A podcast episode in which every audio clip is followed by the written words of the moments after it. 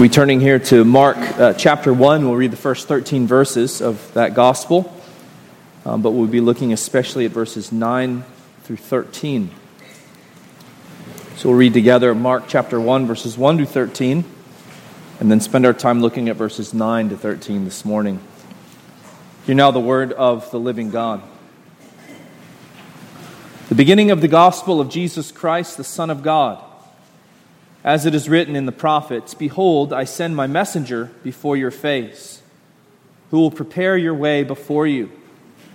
The voice of one crying in the wilderness Prepare the way of the Lord, make his paths straight.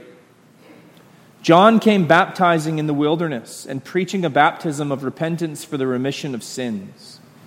Then all the land of Judea and those from Jerusalem went out to him and were all baptized by him in the Jordan River, confessing their sins. Now, John was clothed with camel's hair and with a leather belt around his waist, and he ate locusts and wild honey. And he preached, saying, There comes one after me who is mightier than I, whose sandal strap I am not worthy to stoop down and loose. I indeed baptized you with water, but he will baptize you with the Holy Spirit.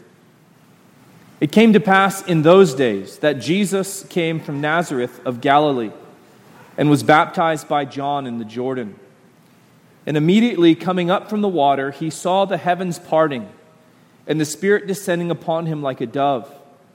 Then a voice came from heaven You are my beloved Son, in whom I am well pleased. Immediately the Spirit drove him into the wilderness and he was there in the wilderness 40 days, tempted by Satan, and was with the wild beasts, and the angels ministered to him. The grass withers, the flower fades. God's word endures forever. Amen. Why don't we pray together? Our God in heaven, as we now come to your word, we pray that you deal with us according to your great mercy and that you would enable us to see our Lord Jesus Christ in all of his glory. Lord, that if there are unbelieving here, that by this sermon preached by an unworthy servant, but enabled by your Holy Spirit, that we would have light and life come to bear for the glory of Jesus Christ. We pray that as we set our minds upon the Lord Jesus, as we fix our eyes upon him, that you encourage us strengthen us, and enable us to live this life that you've called us to live as we long for the day of His return and the full realization of our salvation. Lord, would you please now bless the preaching of your word for Jesus' sake? Amen. Well, even as I mentioned in the prayer, one of those very basic principles of the Christian life, what does it mean to live the Christian life? You will find that phrase as uh, very memorably written in Hebrews chapter 12. We are to uh, fix our eyes upon Jesus. We're surrounded by a great cloud of witnesses. Uh, they're not there to cheer you along, uh, as some preachers perhaps have said, but they're there to bear witness to the fact that uh, they have been recipients of the same grace. They are witnesses to the same mercy. And as they have gone before us, we don't fix our eyes upon them we fix our eyes upon the Lord Jesus, the author and finisher of our faith. And if that is so central to the Christian life, and I tell you it is, then it is absolutely vital for each one of us to know the Jesus upon whom we are called to fix our eyes. We need to know something of him. In fact, we need to know as much as we can of him, who he is, and what he has come to do. Now, children, I see there are a lot of you here, and that's good. It's always an encouragement to see that. I often will ask people, What is the gospel? What is the gospel? And I get varied responses, but I really want to encourage you to remember this this morning that when you're asked the question, What is the gospel? there's a very, very simple answer to that question, which forms the beginning of how you can open it up into the unsearchable expanse of riches that it is. What is the gospel? The gospel is Jesus. The gospel is the person and work of Jesus. Who is Jesus? What did he come to do? And in fact, the gospel of Mark, I believe, is structured to answer that exact question. You have the beginning of this gospel of Jesus Christ, the Son of God, And the very first half of John or Mark's gospel is really directed toward answering the question, and you'll see it asked by many people Who is this man? Who is he? It's interesting that in the first half, the only ones who really know the answer to that question are the demons. We know who you are, they say. But you see men saying, Who is he? Well, once we get to that great climactic point in Mark chapter 8, where Jesus asks his disciples, Who do you say that I am? You remember Peter's great confession You're the Christ, the Son of the living God. And from that point on, what Mark is really teaching us through the words of Jesus is what did Jesus come to do? That's what the gospel is. Who is Jesus? What did he come to do? I really want to focus upon those great realities this morning to set before you the reality that Jesus Christ is the all sufficient Savior. And if I notice your little note sheet in your bulletin, if you're looking for the main point, that's it. Jesus Christ is the all sufficient Savior. But what I want to do is not, not put Jesus before you as one of many options that you could decide between. Because Jesus is not a matter of last resort. He's not someone to turn to, well, I've tried this, didn't work, tried this, didn't work. Let me see if Jesus will work. That's not what we're doing here. But I want to set the Lord Jesus before you. Cotton Mather, who was a Puritan writer uh, long ago, has one of the greatest quotes I've ever read about preaching. I love it. And I want to read it to you where he says that the great design and intention of the office of a Christian preacher are to restore the throne and dominion of God in the souls of men, and to display in the most lively colors and proclaim in the clearest language the wonderful perfections, offices, and grace of the Son of God. So, we want to restore the throne and dominion of God in your heart, set Jesus before you in his perfections. To what end? He says, and to attract the souls of men into an estate of everlasting friendship with Him. I want to encourage you this morning into an estate, into a renewed estate, into the beginning of a state of everlasting friendship with the Lord Jesus by setting before you just how glorious, in my own um, simple way, just how glorious Jesus is. Jesus is the all sufficient Savior. I want to show you three ways from verses 9 through 13 that Jesus Christ is the all sufficient Savior of his people. You'll see in verse 9 where Mark says, It came to pass after this very brief introduction to the gospel, it came to pass in those days that Jesus came from Nazareth of Galilee and was baptized by John in the Jordan. What is going on here? Well, the first reason, the first thing that this text teaches us about the all sufficiency of Jesus is he is the all sufficient Savior because he identified with sinners. He identified with sinners. Now, the language of identification is, is a bit of a misused one today. I identify as that or as this or as that or identify with these people. What does it mean really to identify yourself with something or someone? In the case of the Lord Jesus, when he identifies himself with sinners, he doesn't make himself a sinner, but he is showing that he is willing to be connected with these people who are sinful, who are deserving of the everlasting and just wrath of Almighty God. How does Jesus do that, and how does this text teach us here? Let me show you two ways that Jesus identifies himself with sinners. First of all, he does so by taking to himself our nature, not our sin nature, not a sin nature, but our human nature. Now, note this in verse 9. It came to pass in those days that Jesus came from Nazareth of Galilee. You see, Jesus' very name, the reason he's given that name is you may remember from the Gospel of Matthew that the reason he is called Jesus is because he will save his people. His people, the people that he represents, the people whose nature he bears, the people for whom he came to die. Jesus had to be made like us, the Bible tells us, in every way, yet without sin. Because sin is not inherent to what it means to be human. Sadly, it's uh, the universal application of those ordinarily born in this world, the Lord Jesus only accepted. But Jesus came to save his people. He took him to himself our nature, and he did so in a condition of tremendous humiliation. One of the things our catechism teaches us about the humiliation of Jesus is he was born in a low condition.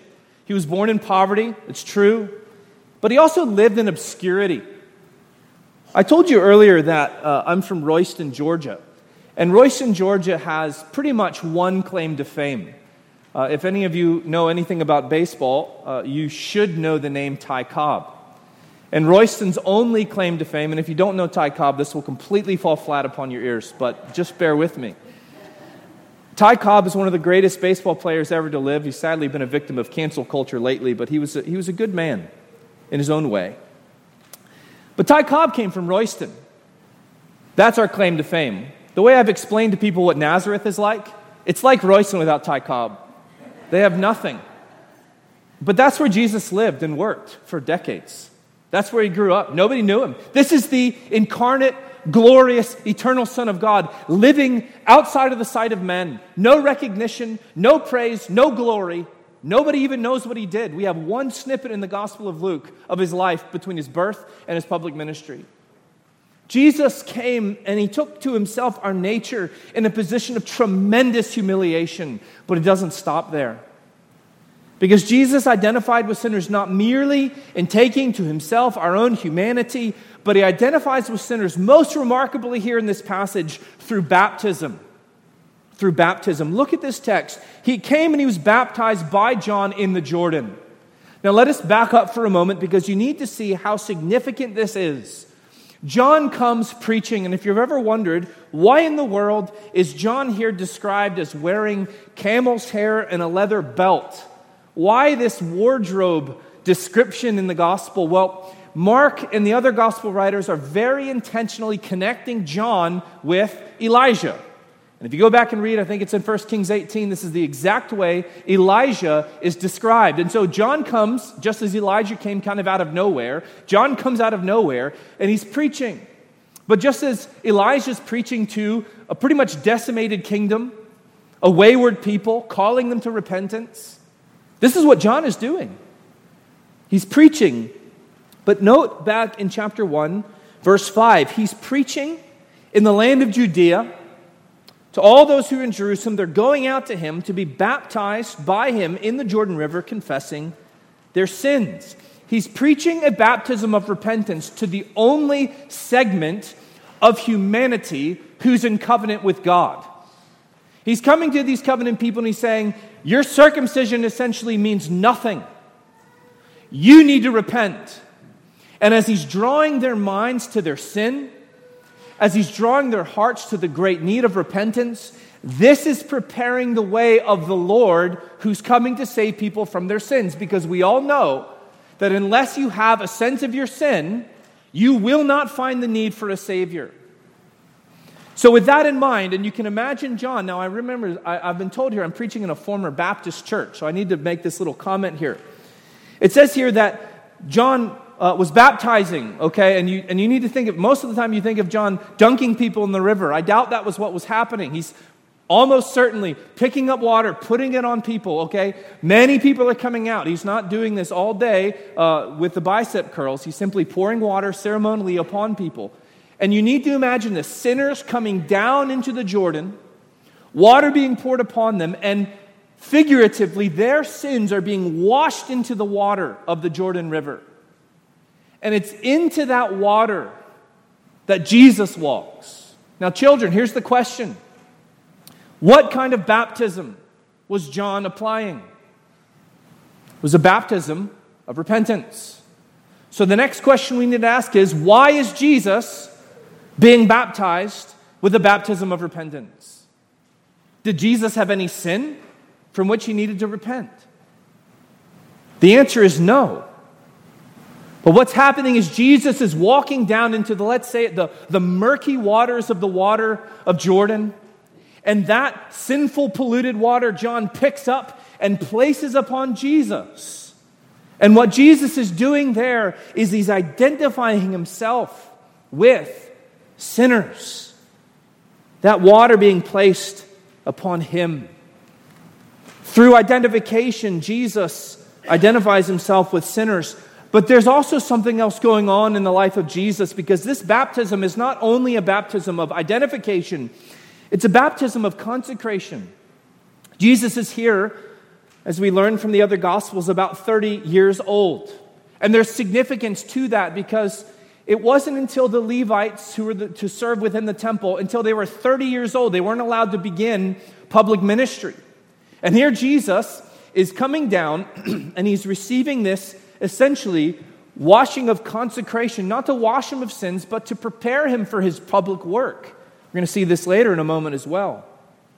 If you read in Exodus 29 and Leviticus 8, there, the instructions are given to us for what the priests had to do before they were allowed to work. And one of the things they had to do was they had to receive a washing to prepare them for that work in God's presence. But you see, Jesus is here as he's consecrated for that public work. Technically speaking, this isn't really a baptism of consecration, but actually, spiritually, almost a baptism of desecration, where sins are put upon him. It's a picture of what would happen, as we'll think about this afternoon on the cross, where sins would be placed upon him, the wrath of God placed upon him. And here Jesus is beginning that life of living as the one who would represent sinners. This is a baptism of identification, of consecration, and finally, here, it's actually a baptism of preparation you may remember when James and John would later come up to the Lord and say, Lord, we want you to do whatever we ask. And he very wisely says, Well, what do you want me to do?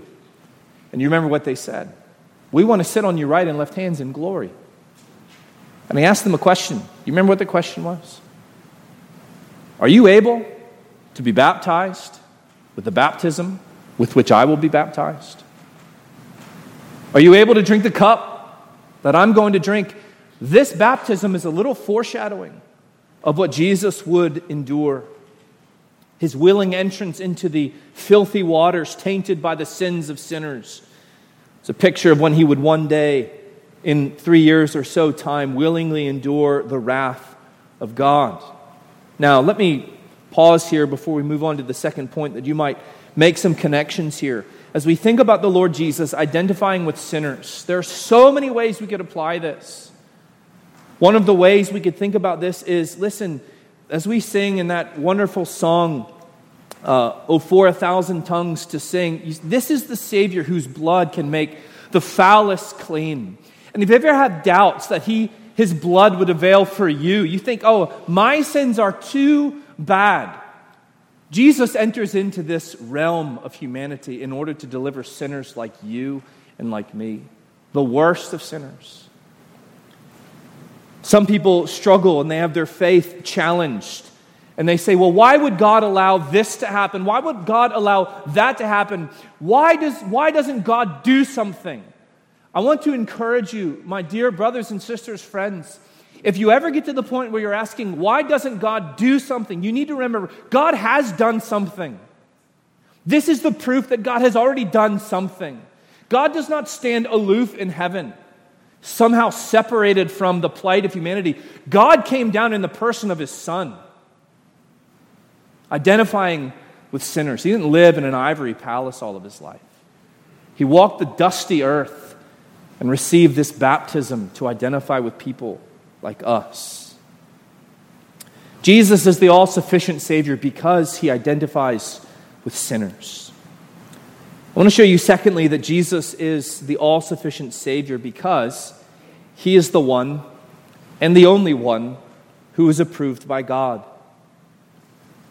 How does this text teach us that Jesus is the only one approved by God? Look at verse 10.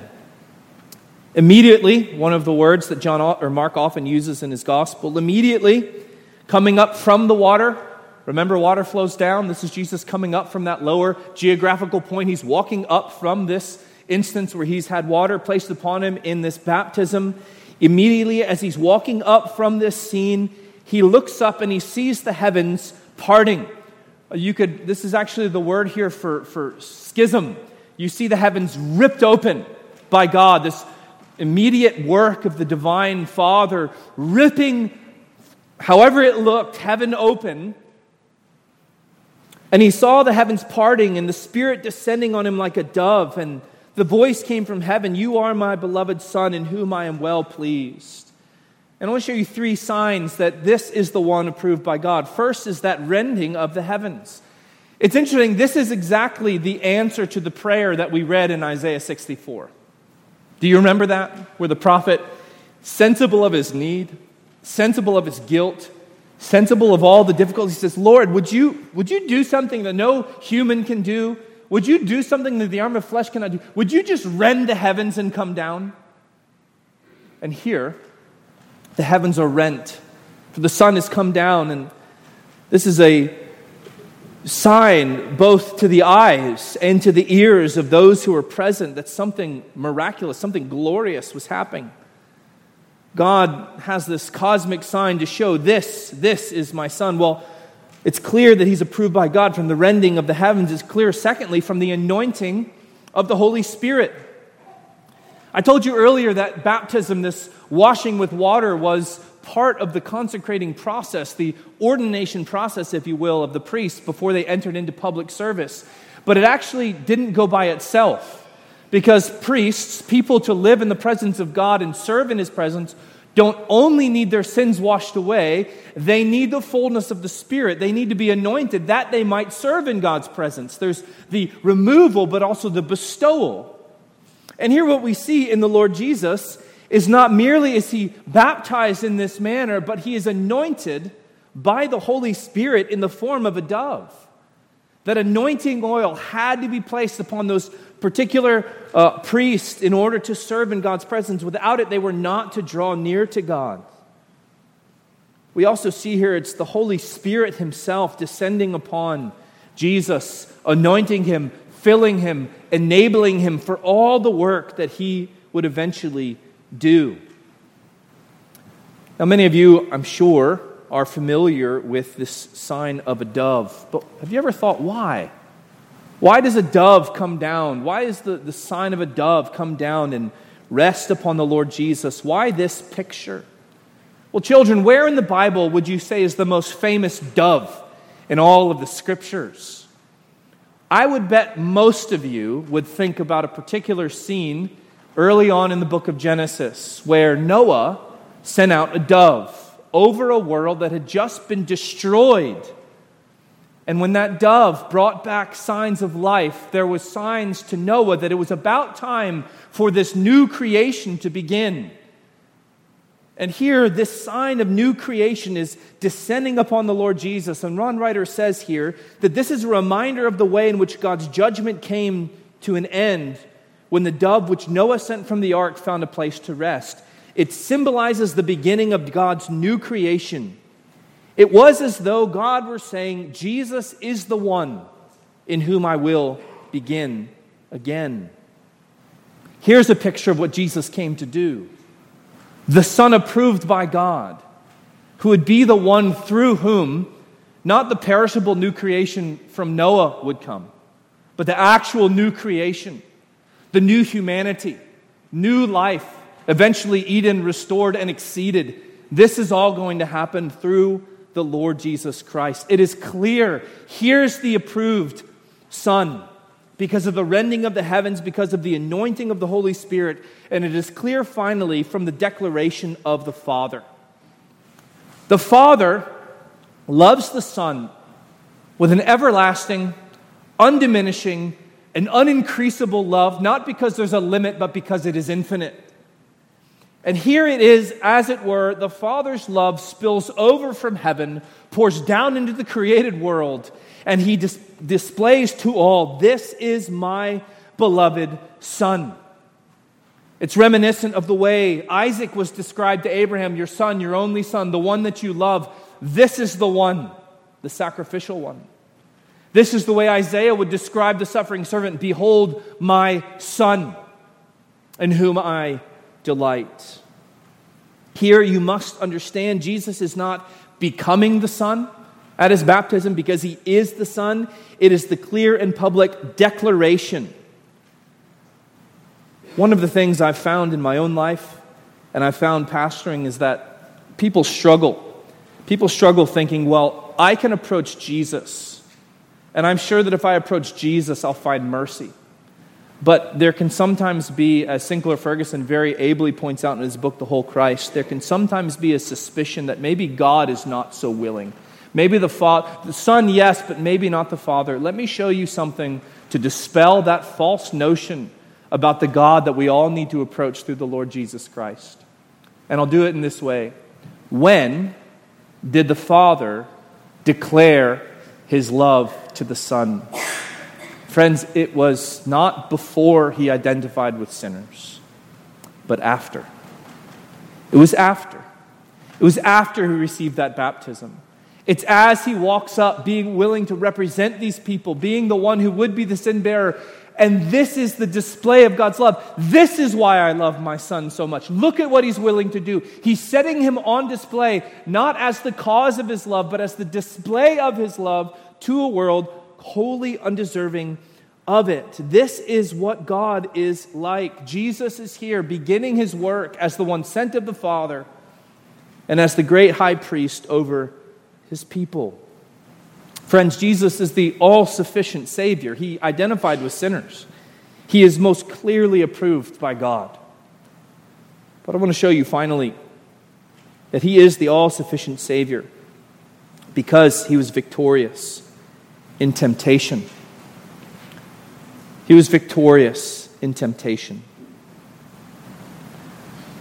The text says that immediately, after this display and declaration of God's love, immediately, the same Spirit that anointed Jesus casts him out into the wilderness, drives him out with an intensity, almost a violence, so that he would be tempted says he was there in the wilderness 40 days, tempted by Satan, and was with the wild beasts, and the angels ministered to him. This is a divine appointment. This is something that was not incidental to Jesus' life. This is something central to the beginning of his ministry.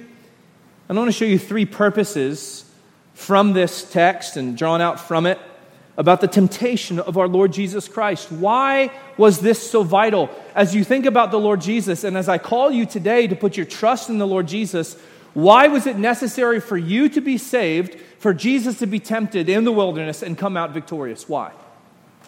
Well, first of all, I want you to see there's a national purpose. Jesus is the one who rights every wrong. Jesus is the one who does well what those who went before him should have done well but failed. First of all, Israel. Now, do you remember the number 40 has great significance to the life of Israel, doesn't it? What association is that? Well, we remember that Israel wandered around in the wilderness after their great deliverance from Egypt for how long? It was for 40 years. Why? It was because the spies were in the land for 40 days, planning it out, spying it out, and they came back unbelieving and brought back a bad report, except for Joshua and Caleb. And for that reason, they were consigned to 40 years of wandering in the wilderness. And what does the Bible teach us? With the vast majority of them, God was not well pleased. They died in the wilderness because of their unbelief. They failed as God's chosen people. But here, what we see is Jesus essentially retracing those steps of that nation of whom he was the true citizen. Jesus, the true son of Abraham, the true child and king out of Judah in the line of David. Jesus is restepping all of these things, and he does not fail, he succeeds. He has no provision of manna from heaven, he has nothing. And he succeeds. There's a national purpose. There's also, more fundamentally, a covenantal purpose where we go all the way back to the beginning. Because part of our own lives directly is we have someone organically, federally, really related to us who was tempted and failed. And we all know his name, don't we? His name was Adam. Children, I wonder if you've ever, uh, I don't know if children read the newspaper anymore. I did when I was a kid. And in the funny papers, which is what I would usually read, they would usually have a little section I forget what they were called, but there would be two pictures, and they were very similar, but there would be maybe 15 or 20 differences between the two. It was a contrast. And what you were supposed to do is look and find what ways are these different. I want to put Jesus and Adam before you, and I want to show you what ways are Adam and Jesus different. Now, we know they're similar. They represent all those uh, to whom uh, who are given to them. But in what ways are they different? Well, let's think about Adam. If we think of the picture of Adam, where was Adam when he was tempted? He was in paradise. He was given all the trees of the garden to eat except for one forbidden him. Who was with Adam? He had his beautiful wife, Eve, not named Eve quite yet, so the woman with him, enjoying that great communion. He's in paradise, he has provisions, he has his blessed life partner. Uh, there are no threats to his safety. You'll remember that all of the animals were under his perfect dominion at the time. This is our first father. This was the situation in which Adam was tempted. Now let's contrast, let's compare. How about Jesus? Where was Jesus when he was tempted? No Garden of Eden. He was in the wilderness. Who was with Jesus when he was tempted? He had no companionship. He was alone. 40 days, directly assaulted by Satan, not with ample provision, but he fasted for 40 days. 40 days. And I think it is in Luke where it says, and after these days, he was hungry. It's interesting, some commentators write about why does Mark say, and the wild beasts were there, was with him. A lot of answers given. I just think it's comparison. He's threatened. There are wild beasts all around him. You can even think about Psalm 91. He's having to live by faith in his Father to provide for him. And so here we have the great contrast the, the first Adam, the second Adam. First Adam in perfection with everything he could possibly need. The second Adam in the wilderness with nothing. Our first father fails, the second Adam succeeds. And the angels are there ministering to him. There's a covenantal reason here. He's saying, the second Adam, the Lord is teaching us, the one I've sent is so far superior to the one I made at the beginning. His work is better, his glory is better, everything he does will be better. There's a third purpose to this section here of his victory in temptation, not merely national, not merely covenantal, but that is what I've called exemplary. Exemplary. And what that means is it's like the Father is in a holy way showing off his Son, bragging to the world, this is who my Son is. You can imagine an engineer has constructed a bridge. He's constructed a bridge. He spent his life planning this, and it's, it's the strongest, most capable bridge that you can imagine. And every bridge, and you should be thankful for this, every time you go across a bridge, every bridge is subjected to stress tests to make sure it can bear the load that will be placed upon it.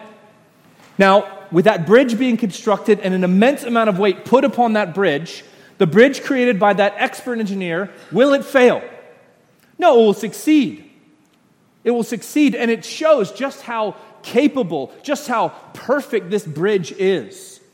The weight is real, but the bridge succeeds. Now, some people argue, some people argue that, that Jesus could have sinned here because if he, if he couldn't have sinned, if he was what is called impeccable, then, then it wasn't really a temptation. But here's the reality, my friends the weight placed upon Jesus was real. There was nothing in him, there was no lust in him to which Satan could appeal.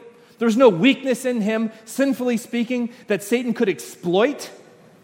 And yet, just like a perfect bridge, the weight is real as it's placed upon Jesus, but Jesus endures perfectly because of his glorious person and his glorious strength. William Hendriksen says this In Christ, there was no sinful desire to which Satan could appeal. Nevertheless, the temptation, that is, the sense of need, the consciousness of being urged by Satan to satisfy this need, the knowledge of having to resist the tempter, and the struggle to which this gave rise, these were real, even for Christ. And as you look to Jesus bearing the weight personally of the tempter, doing so in the most imaginably weak position that we could ever physically find ourselves in, this should more than convince you of the sufficiency of this Savior to deal with your sins, your weaknesses. And friends, it is true, it is true, and I'll apply it in this way. It's not all that this text is talking to us about in temptation, but it is true. That means when you're tempted, you must recognize you have no strength in yourself. You don't. How many times have you failed? How many times have you looked at those things forbidden? How many times have you spoken in ways forbidden? How many times have you failed in the midst of temptation? That should drive you low to the ground in humiliation. And then let that humiliation drive you straight to the cross of the one who was victorious when he was tempted in a way far, far, far greater than you were, and yet came out flawlessly. Friends, Jesus Christ is the all sufficient Savior. He identified with sinners, he was approved by God, he's victorious in temptation. A couple things I want you to think about as we close this morning. First of all, maybe I'll put it this way politics have been strange always, as long, as long as sinners have been involved in it. But I know in America, sometimes we think with the federal representation, we can think, well, does my senator, does my district's representative, does he really have my interests in mind when he goes there to that place called Washington, D.C.? Does he really care?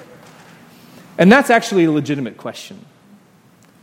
But when you think of Jesus Christ, our heavenly representative, the one who is out of our sight, but certainly we are not out of his mind, does he care? Is he able to represent you well? Is he able to have sympathies with you in your weakness? Is he willing to draw near to you when you have failed again and again and again and again and draw you back with the cords of love and wash you of your sins, maybe for the thousandth time? This is what this Savior is like, friends. He's all sufficient in his person, he is all sufficient in his work, and he's all sufficient in his willingness as he is the sympathetic high priest who represents his people that he identified with. This is what this Savior is like. He is able to deal with us in our most desperate condition without himself succumbing to it. It's one who is willing to be a friend. He is the one willing to draw near and to wash us of our guilt. Friends, I also want you to understand that this is the Jesus. This is the same Christ, then humiliated, who now is glorified. It's this Jesus whose character has not changed. This is the one who walks in the midst of the seven golden lampstands. This is the one who presently, right now, rules in his church and over his church and directs all things that may cause many tears to drop down the faces of the people of his church. He directs them for good, and he will shepherd his people to those streams of living water. This is what the Savior is like. Our Savior's work is sufficient, able to deal with the guilt of your sin, and able to deal with the power of your sin. He breaks the back of reigning sin, he sets the prisoner free. So, friends, as I call you today, you must set your eyes upon Jesus. What does that mean? That means recall the things that you have been preached about today, the things set before you in the preaching of the word. Not by visual aid, although we'll have it in just a moment, but recall these things and remember this is the Christ who's offered to you.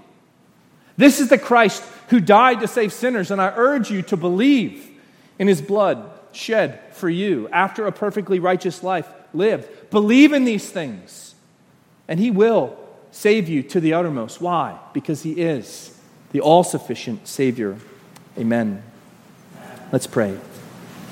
Our God in heaven, we thank you for Jesus Christ. And we pray you'd forgive us for our small thoughts of him.